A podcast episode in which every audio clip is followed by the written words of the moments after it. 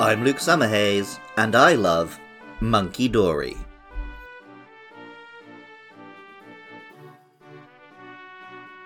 Monkey Dory is the second of the Loyal Three, a trio of legendary Pokemon who defended the Kitakami region from a dangerous ogre long ago.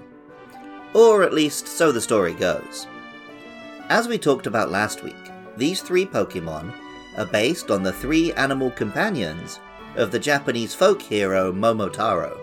The second of these companions was a monkey, and in some tellings of the story, it didn't get along with the dog, a testament to Momotaro's great charisma being that he united the two.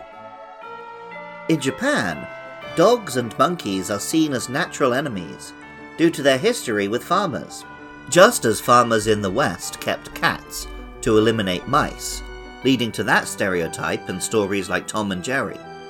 Farmers in Japan kept dogs to keep monkeys away from their crops, leading to a similar natural enmity being portrayed in Japanese media.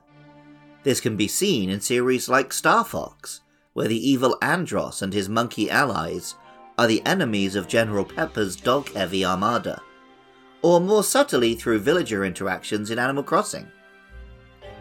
Munkidori is a psychic and poison type Pokemon, resembling a disinterested monkey with an oversized head and a purple scarf made of interlocking rings like a chain.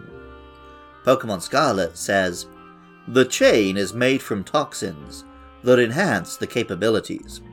It stimulated Munkidori's brain and caused the Pokemon's psychic powers to bloom.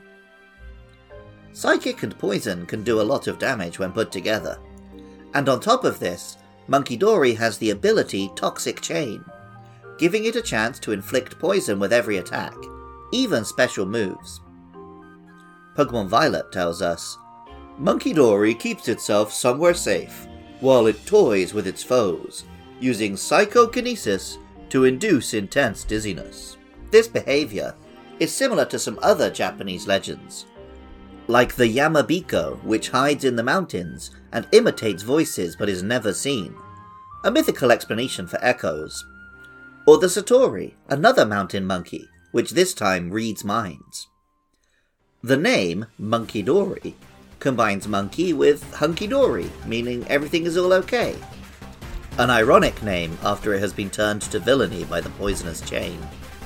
The Japanese name, Mashimashira, means a superior monkey, though as with Okidogi's Japanese name last week, it uses an archaic name for monkey, rather than the common translation used today. I've already talked about how I briefly thought Kitakami was based on Nagano, the part of Japan I've lived in for almost six years. I've often seen monkeys while out hiking, and Nagano's onsen monkeys, who keep warm in winter in natural hot springs, are world famous. Who knows? Maybe one of Munkidori's spooky inspirations is hiding in these very mountains. Music for Luke Loves Pokemon is composed by Jonathan Cromie. Artwork for the show is by Katie Groves. Writing, producing, and editing is by me, Luke Summerhays.